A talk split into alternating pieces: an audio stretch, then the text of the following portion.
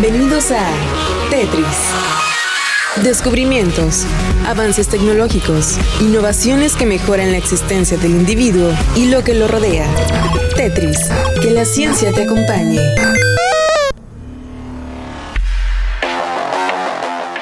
Cyberpunk 2077 tendrá una edición de aniversario.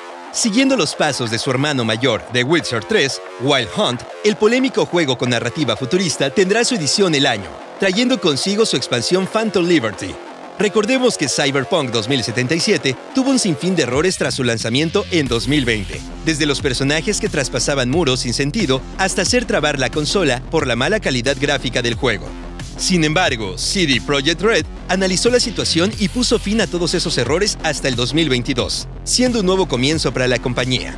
Para celebrar el recibimiento de los jugadores que nunca le perdieron fe al entorno futurista, decidieron lanzar la edición del año incluyendo su expansión de la historia, donde podemos encontrar personajes interpretados por Kenny Reeves y un nuevo integrante a la familia de Cyberpunk, Idris Elba, quienes nos adentran en este vasto universo lleno de armas, explosiones y misiones que te mantendrán con la mirada puesta en la pantalla por horas. No obstante, cabe recalcar que todo gran esfuerzo debe tener un sacrificio, pues la compañía ha cancelado su multijugador por la necesidad de entender las necesidades del universo de Night City, empeñando todo su trabajo en la experiencia principal del juego, y que funcionará bien a dejar un trabajo a medias y fracasar en ambos elementos del juego. Otro elemento importante es el poder que tienen las empresas dedicadas al desarrollo de videojuegos al traer actores de Hollywood a estos nuevos entornos.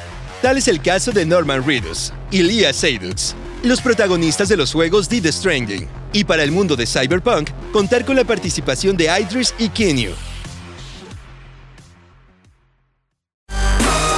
El software ha sido cargado en tu cerebro. Ahora puedes usarlo y compartirlo.